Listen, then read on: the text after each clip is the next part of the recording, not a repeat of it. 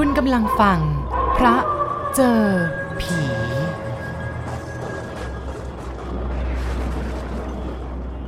ความยุ่งยากทั้งหมดที่เกิดขึ้นในคืนวันนั้นจะโทษใครไม่ได้เลย นอกจากไอ้กริดวันนั้นเป็นวันอาทิตย์เราไปเล่นกอล์ฟกันที่สนาม แถวเขื่อนสุรินทร์เล่นเสร็จก็ไปหาอะไรรับประทานกันที่เรือนแพในแม่น้ำโขง ที่อำเภอโขงเจียม จังหวัดอุบลราชธานี ตรงนั้นเป็นจุดที่แม่น้ำโขงบรรจบกับแม่น้ำมูล ผมบอกกับมันตั้งแต่ยังไม่มืดว่าต้องรีบกลับ เพราะว่าผมต้องตื่นแต่เช้าไปทำงาน จะมีผู้หลักผู้ใหญ่จากกรุงเทพไปตรวจเยี่ยมโรงเรียนที่ผมสอนอยู่ ก่อนเลิกงานเมื่อเย็นวันศุกร์อาจารย์ใหญ่ก็ย้ำนักย้ำหนา ว่าวันจันทร์ห้ามใครมาสายหรือว่าขาดการสอนเป็นอันขาด โดยเฉพาะผมซึ่งเป็นครูที่รับผิดชอบกิจกรรมนอกหลักสูตร ของเด็กนักเรียนทั้งโรงเรียน และจะต้องเป็นผู้บรรยายสรุปให้กับคณะที่ไปเยี่ยม ไอ้กริดทำท่าติดลมตั้งแต่เบียร์ขวดที่สองทำท่าไม่รู้ร้อนรู้หนาว เพราะไม่มีธุระอะไรในตอนเช้าแบบผม มันเป็นพนักงานธนาคารระดับหัวหน้าฝ่าย ถึงไปสายบ้างก็ไม่มีใครว่าอะไร เราเป็นคนโสดทั้งคู่ในตอนนั้นจึงไม่ต้องมีห่วง สาเหตุอีกอย่างหนึ่งที่ผมเร่งรีบให้กลับ ก็เพราะว่าตอนนั้นฝนที่ตั้งเขาครึ้มมาตั้งแต่ตอนเย็นทำท่าว่าจะตก นึกถึงเส้นทางขากลับของเราเกือบ 200 กิโลเมตรแล้ว เราสองคนไม่ควรออกจากที่นี่ให้ดึกจนเกินไป ราวหนึ่งทุ่ม ผมรีบเรียกให้เก็บเงินค่าอาหารและลุกจากโต๊ะกำลังจะเดินกลับ ไอ้กริดก็เห็นเพื่อนกลุ่มใหญ่ที่นั่งอยู่ในร้านด้านในก่อนแล้ว มันเดินไปทักทายพวกนั้น สักพักหนึ่งก็มีเสียงเรียกร้องให้เราสองคนนั่งร่วมวงต่อ จะรีบไปไหนกันวะเพิ่งทุ่มเดียวเองจากที่นี่ไปมุกสองชั่วโมงก็ถึงแล้ว มามามามามานั่งกินกันก่อน เพื่อนมันคนหนึ่งในกลุ่มขยันขยอ ไอ้กริดหันมามองหน้าผมราวกับจะขอความเห็นชอบ ผมจะขัดคอก็ดูจะเสียมารยาทเพราะว่ายังไม่คุ้นกับคนกลุ่มนั้น จริงอยู่ว่าทางโขงเจียมไปถึงตัวจังหวัดมุกดาหารที่ผมอยู่นั้น ขับรถราวสองสามชั่วโมงก็ถึง แต่ว่าเส้นทางเลียบแม่น้ำโขงสายนั้น คดเคี้ยว และยิ่งในตอนกลางคืนแทบไม่มีรถผ่านไปผ่านมา เส้นทางสายนั้นใครก็รู้ว่าเปลี่ยวยังกับอะไรดี ยิ่งในตอนนั้นเป็นเส้นทางที่พวกลักลอบค้าสิ่งผิดกฎหมายใช้เดินทางไปมา ระหว่างชายแดนไทยลาว อีกสักขวดว่าถ้ากลัวกูเมา เดี๋ยวมึงขับ มันส่งเสียงดังแล้วก็แนะนำผมกับเพื่อนๆในกลุ่ม ทั้งหมดเป็นพวกพนักงานธนาคารที่มาจากอุบล เพิ่งกลับจากเข้าไปเที่ยวในฝั่งลาวกันมา คุยกันไม่นานก็เริ่มถูกคอ และในที่สุด ร้านนั้นก็เหลือแค่กลุ่มพวกเราอยู่โต๊ะเดียว กว่าจะออกจากร้านได้ก็เกือบสามทุ่ม ที่จริงถ้าเจ้าของร้านเขาไม่มาบอกว่าจะปิดร้าน พวกเราก็ยังคงนั่งแช่กันอยู่อย่างนั้นไอ้กริดก็เริ่มอ้อแอจากฤทธิ์เบียร์ที่ดื่มไปก็ไม่รู้ว่ากี่แก้ว ส่วนผมพยายามไม่ดื่มมาก เพราะรู้ว่าจะต้องขับรถ ร่ำลากันเสร็จเรียบร้อยก็ขับรถย้อนกลับมาทางที่จะตรงไปสู่อำเภอชานุมาน ถนนสายนั้นมืดสนิท ไม่มีรถสวนไปมาแม้แต่คันเดียว เจ้าเพื่อนตัวดีของผม พอขึ้นรถมาได้สักพักหนึ่งก็ส่งเสียงกรน แข่งกันกับเสียงรถยนต์ ออกมาจากโขงเจียมราวครึ่งชั่วโมงฝนก็เริ่มลงเม็ดปรอยๆแล้วก็ตกหนักขึ้น ผมเปิดที่ปัดน้ำฝน ลดความเร็วลง ขับมาอย่างนั้นอีกราวครึ่งชั่วโมง ฝนก็ยังคงตกหนัก โดยไม่มีทีท่าว่าจะหยุดเอ็กริดยังคงนั่งหลับคอพับ โดยไม่สนใจกับเสียงสายฝนที่กระทบกับหลังคารถ ผมเหลือบตามองสองข้างทางที่เป็นป่าละเมาะ มืดสนิทตั้งแต่ออกมา ยังไม่มีรถสวนมาแม้แต่คันเดียว ทันใดนั้นเองรถที่กำลังวิ่งอยู่ก็กระตุกสองสามครั้ง ผมเหยียบคันเร่ง แทนที่รถจะพุ่งไปข้างหน้า กลับกระตุกมากขึ้น ผมลดเกียร์ลงพร้อมกับแตะเบรก ก็เริ่มเอะใจ เมื่อก้มมองตรงหน้าปัดก็เห็นช่องที่แสดงถังน้ำมันมีไฟแดงโร่ เข็มน้ำมันตกลงมาอยู่ด้านต่ำสุด เครื่องกระตุกอีกสองสามครั้ง ผมรีบเหยียบคลัตช์เข้าเกียร์ว่าง แล้วก็หมุนพวงมาลัยลงจอดตรงไหล่ทางด้านซ้าย ถึงตอนนี้เครื่องก็ดับวืดไป อืมจอดทำไมวะ เอ้ย น้ำมันหมดว่ะ คราวนี้มันตาสว่าง ยืดตัวขึ้นนั่งตรง ชิบหายแล้ว กูลืมบอกมึงให้มึงเติมน้ำมัน มันพูด นี่รถมึงแท้ๆ มึงน่าจะบอกก่อนนะเว้ย ขึ้นมาถึงเนี่ยก็เสือกหลับซะละ ผมฉุนกึก ก่อนรถออกมามึงก็น่าจะดูซะหน่อย ไอ้กริดแก้ตัวเสียงอ่อย เรานั่งนิ่งกันอยู่อย่างนั้นครู่ใหญ่ ผมไขกระจกข้างลงเล็กน้อย เพื่อให้อากาศภายนอกเข้ามาในรถ รู้สึกถึงเม็ดฝนที่กระเซ็นเข้ามา แล้วนี่เราถึงไหนแล้ววะ ผมยกนาฬิกาพรายน้ำบนข้อมือขึ้นดูเวลา ตอนนี้สี่ทุ่มยี่สิบเราออกจากโขงเจียมสามทุ่มสิบห้าผมบอก อย่างนั้นก็เกือบถึงชานุมานแล้วล่ะ เฮ้ย ยังอีกไกล กูขับช้ามาก ฝนตกตลอดทาง ผมบอก เรามองฝ่าสายฝนออกไปทางด้านซ้าย ไม่เห็นมีอะไร นอกจากแนวไม้ที่ดำตะคุ่มอยู่ท่ามกลางความมืด เสียงไอ้กรีดถอนหายใจ ผมนึกว่า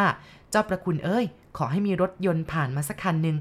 แล้วก็นึกเรื่อยเปื่อยต่อไปว่า หากไปไม่ทันโรงเรียนในตอนเช้าวันพรุ่งนี้ จะแก้ตัวกับอาจารย์ใหญ่อย่างไรดี และที่สำคัญคือ ผมเคยมีเรื่องเช่นนี้มาแล้ว เมื่อสามเดือนก่อน คราวนั้นผมลากลับบ้านห้าวัน แล้วเกิดติดธุระสำคัญต้องลาต่อ ติดต่ออาจารย์ใหญ่ก็ไม่ได้ ถึงวันที่ลาต่อ ท่านผู้ว่าราชการจังหวัดนำคณะไปเยี่ยมโดยไม่ได้นัดหมาย พอกลับไปทำงานวันแรก ผมก็ถูกอาจารย์ใหญ่ตำหนิ ในฐานะที่ลาต่อ โดยไม่ได้แจ้งล่วงหน้า ครั้งนั้นผมโทษใครไม่ได้ นอกจากความซวยของตัวเอง แต่ว่าคราวนี้จะแก้ตัวอย่างไร เรานั่งนิ่งกันอยู่อย่างนั้น รอให้มีรถยนต์ผ่านมาราว 20 นาทีต่อมา ฝนซาลงก็เหลือเพียงละอองฝนเปรยๆผมไขกระจกข้างลงอีก รู้สึกถึงความเย็นภายนอกรถ เอาไงกันดีวะเนี่ย กูไม่ได้เอาร่มติดมาซะด้วยสิ ไอ้กริดพึมพำก็ร่มกอล์ฟอยู่ท้ายรถไง เออว่ะจริงของมึง แล้วมีร่มแล้วมึงจะทำอะไรล่ะ ผมยังนึกไม่ออก มองออกไปข้างนอกก็มีแต่ป่า ไม่มีบ้านสักหลัง แถมยังไม่รู้ว่าเราอยู่ตรงไหน ก็ลงเดินไปหาปั๊มน้ำมันสิวะ นั่งคอยอยู่บนรถจนสว่างก็ไม่มีรถมาทางนี้น่ะ ไอ้กริดเสนอ สรุปได้ว่า ไม่มีทางอื่นนอกจากทิ้งรถไว้ตรงนี้ แล้วเราสองคนก็เดินไปด้วยกัน จนกว่าจะเจอบ้านใคร หรือมีรถผ่านไปมา ให้เราได้ขอความช่วยเหลือได้บ้าง เราตกลงกันว่าจะเดินไปข้างหน้า แทนที่จะเดินย้อนกลับ เพราะผมยืนยันว่าตอนที่ขับรถมา ไม่ได้ผ่านหมู่บ้านที่ไหนเลย ในระยะทางนับ 10 กิโลเมตร เราลงไปเอาร่มจากถุงกอล์ฟท้ายรถขณะที่เรากำลังเดินก็เห็นแสงไฟรถยนต์มาแต่ไกลบนถนน ผมใจชื้นขึ้นมาทันที ขณะที่ไฟรถคันนั้นใกล้เข้ามา เราสองคนเดินอ้อมไปยืนหน้ารถโบกไม้โบกมือ รถคันนั้นชะลอความเร็วแล้วก็จอดไหลทางฝั่งตรงข้าม เป็นรถกระบะแบบใช้งานทั่วไปตามต่างจังหวัดแถบนั้น ด้านหน้ามีคนนั่งอยู่สามคนเออพี่ครับช่วยหน่อยครับน้ำมันผมหมด ผมตะโกน คนที่ขับรถชะโงกหน้าออกมา เบนซินหรือดีเซลล่ะ เบนซิน เสียงไอ้กริดที่ยืนอยู่ข้างๆ รีบบอก ถ้าดีเซลแล้วก็มีติดรถ แต่ถ้าเบนซินเนี่ยต้องไปหาซื้อ มีถังอะไหล่มาด้วยหรือเปล่า คนขับรถมีท่าทีระมัดระวังตัว ซึ่งเป็นเรื่องที่น่าเห็นใจในยามดึก แล้วก็บนเส้นทางที่ไม่ค่อยจะมีคนใช้แบบนี้ ก็เพราะว่าไม่รู้ว่าใครเป็นใคร ก็ต้องระวังตัวไว้ก่อน ไม่ไม่มีครับ ผมบอกสามคนบนรถพูดอะไรกันเบาๆ สักครู่หนึ่ง แล้วคนที่นั่งริมสุดอีกด้านหนึ่งก็เปิดประตูรถ แล้วก็เดินมาทางด้านหน้ารถมาทางเรา นับว่าเป็นโชคดีของเราสองคนแบบหนึ่งในร้อยผมยังนึกขอบคุณอยู่จนถึงทุกวันนี้ ผมย้อนคิดถึงคืนนั้นครั้งใดก็นึกถึงน้ำใจของเจ้าของรถ ซึ่งผมทราบชื่อภายหลังชื่อว่าทองคำเป็นผู้ใหญ่บ้านมาจากอำเภอดอนตาล ยิ่งมารู้ทีหลังว่าที่จริงคืนนั้นแกมีธุระสำคัญเร่งด่วน แต่ว่าแกก็อุตส่าห์เสียเวลาขับรถย้อนกลับมานับ 10 10 กิโลเมตร เพื่อไปซื้อน้ำมันให้เราที่ชานุมาน ซื้อน้ำมันใส่ถังเสร็จก็เอามาส่งที่รถ แล้วก็ยังช่วยเอาน้ำมันจากถังแกลลอนพลาสติก เติมรถให้พวกเรา โดยใช้สายยางเส้นเล็กๆ เติมน้ำมันเสร็จก็ยังรอดู จนเห็นว่าเราสตาร์ทติดแล้วถึงได้เดินทางไป กว่าจะเสร็จก็เที่ยงคืนกว่า ขณะที่ผมกำลังนั่งตรงคนขับไอ้กริดกำลังเก็บร่ม แล้วก็ข้าวของอื่นๆ ลงท้ายรถ ตอนนั้นฝนหยุดสนิท รอบๆตัวเราเงียบสนิท นอกจากเสียงเรไร แล้วก็เสียงแมลงกลางคืนอันเป็นธรรมดาของภูมิประเทศแถบนั้น เฮ้ย ลงมาก่อน ต้องถ่ายเก็บไว้เป็นที่ระลึกหน่อยว่ะ มันชูกล้องถ่ายรูปที่หยิบมาจากท้ายรถ ไอ้กริดเป็นนักถ่ายรูปสมัครเล่น อาชีพหลักเป็นพนักงานธนาคารก็จริง แต่ว่าชอบถ่ายรูปเป็นชีวิตจิตใจ ถึงขนาดมีห้องมืดที่บ้าน มันมีฝีมือทางการถ่ายรูป เคยเอารูปวิวทิวทัศน์สวยๆที่ล้างอัดขยายใหญ่มาให้ผมใส่กรอบไว้ดูเล่น พอผมเปิดประตูลงรถมันดึงแขนผมไปด้านหนึ่ง มาทางนี้มาทางนี้มายืนข้างๆรถเนี่ย ประวัติศาสตร์เชียวนะมึง ประวัติศาสตร์อะไรของมึงวะอ้าวก็วันที่เราเกือบต้องนอนกลางป่ากันไง ไอ้กริดพูดแล้วก็หัวเราะ พร้อมกับง่วนอยู่กับการปรับปุ่มกล้องในมือ พอผมเดินไปพิงประตูรถ ไฟแฟลชก็สว่างแวบเอ้าถ่ายให้กูด้วย ไม่ต้องปรับอะไรทั้งนั้น รอให้ไฟเขียวๆตรงหลังแฟลชขึ้นก่อนก็แล้วกัน แล้วก็กดตรงนี้นะ มันเดินมาพร้อมกับส่งกล้องให้ผม พร้อมกับอธิบาย แล้วก็เดินไปยืนพิงรถ ผมรับกล้องเสร็จก็เดินถอยออกไปถ่ายรูป จากนั้นเราก็ออกเดินทาง คราวนี้มันขอเป็นคนขับเอง คืนนั้นกว่าจะแยกกันที่บ้านพักของผมที่มุกดาหารก็เกือบตีสามผมรีบอาบน้ำเข้านอน ตลอดอาทิตย์นั้น ผมไม่ได้พบกับเอกริดเพราะว่าต่างคนต่างยุ่งกับงานตัวเอง จนเย็นวันศุกร์ตอนโรงเรียนเลิก มันมาหาผมที่ห้องพักครู ซึ่งเป็นเรื่องแปลก โดยปกติแล้วเอ็กริดจะไม่มาหาผมที่โรงเรียนนอกจากบ้านพัก มันวางซองสีน้ำตาลลงบนโต๊ะทำงานผม หน้าตาตื่น ผมหยิบขึ้นมาดู ในซองนั้นมีรูปถ่ายอยู่หลายใบ ผมหยิบขึ้นมาดูผ่านๆเป็นรูปวิว แล้วก็รูปที่มีคนกำลังตีกอล์ฟทั้งหมดเป็นรูปขาวดำซึ่งคงเป็นรูปที่มันล้างอัดที่บ้านตามเคย ก็สวยดีนี่วะผมพูด ไอ้กริดดึงรูปทั้งปึกไปจากมือผม เลือกดู แล้วก็ส่งมาให้ผมสองใบ มึงดูอะไรนี่สิ ผมรับรูปสองใบนั้นมา แล้วก็จำได้ เป็นรูปที่เราถ่ายกับรถยนต์เมื่อคืนวันอาทิตย์ ใบหนึ่งเป็นรูปผมกับอีกใบหนึ่งเป็นรูปไอ้กริดซึ่งผมเป็นคนถ่าย พอเอามาดูชัดๆ ถึงกับต้องตกใจ รูปของผมที่ยืนพิงรถยนต์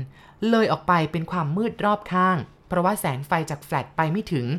แต่ที่น่าแปลกใจก็คือ ในรูปนั้น นอกจากตัวผมที่ยืนพิงรถยนต์แล้ว ข้างๆยังมีร่างสองร่างยืนขนาบอยู่ ไม่ชัดเจนราวกับว่าออกนอกจุดโฟกัสของรูป แต่ก็พอดูออกว่าเป็นร่างของคน แต่งกายด้วยเสื้อแขนสั้น กางเกงสีส้ม ใบหน้าที่พอเห็นเป็นเขา ไม่คมชัด แต่เห็นได้ว่ามีตากลวงโบ คุณพระช่วย บนกระโปรงหน้ารถยังมีอีกร่างหนึ่งนั่งห้อยขา เห็นชัดว่าเป็นผู้หญิงผมยาวสยาย หน้าตาไม่ชัด แต่มีรอยกลวงโบที่เบ้าตาเหมือนกับอีกสองร่าง ผมสะดุ้ง พลิกดูรูปอีกใบหนึ่ง ซึ่งเป็นรูปที่ผมถ่ายไอ้กริดก็มีลักษณะเหมือนกัน เป็นแต่ว่าในรูปนี้ ผู้หญิงผมยาวที่นั่งอยู่บนกระโปรงหน้ารถ กลับลงมายืนข้างๆ ผู้ชายด้านขวามือของรูป ทั้งสามร่างในรูปนี้ไม่ชัดเหมือนในรูปใบแรก ออกเป็นลักษณะเป็นเงาใส คล้ายจะมองทะลุออกไปด้านหลังได้ มึงคิดว่าไงวะ มันมองหน้าผม พูดเสียงสะท้าน ฟิล์มสองรูปนี้ถูกถ่ายมาแล้ว มึงลืมหมุนฟิล์ม ดันเอามาถ่ายซ้ำ ไม่ก็เป็นความผิดพลาดตอนอัดรูปแหละ ผมอธิบายเพื่อที่จะหาเหตุผล แต่ก็ไม่ค่อยตรงกับที่ใจจริง ๆ คิด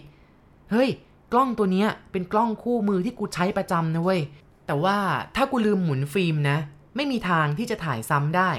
และรูปเนี่ยกูเป็นคนล้างอัดด้วยมือของกูเองเลย อะ งั้นก็ไม่รู้เหมือนกันว่ะ ผมพูด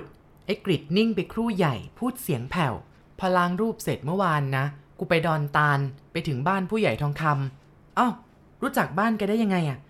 ลูกน้องกูที่ธนาคารคนนึง เป็นคนดอนตาลพาไป พอเจอหน้าแกกูก็ไม่ได้เล่าอะไรให้ฟังมาก ก็ทำท่าว่าไปขอบคุณแกนั่นแหละ แต่ก็ถามว่าตรงที่ที่แกไปเจอเราน้ำมันหมดคืนนั้นน่ะอยู่ตรงไหน ก็ได้ความว่าเขาเรียกว่าบ้านป่าติ้ว ออกจากชานุมานไปสัก 30 กิโล แล้วยังไงวะ กูยังไม่ทันถามต่อเลย แกก็บอกว่าตรงนั้นเนี่ยมันเคยมีรถคว่ำตายกันหลายศพ คนขับรถผ่านไปดึกๆ เจอดีมาหลายคนแล้ว ผมมองดูรูปในมืออีกครั้งอย่างไม่ตั้งใจ ขนลุกเกลียว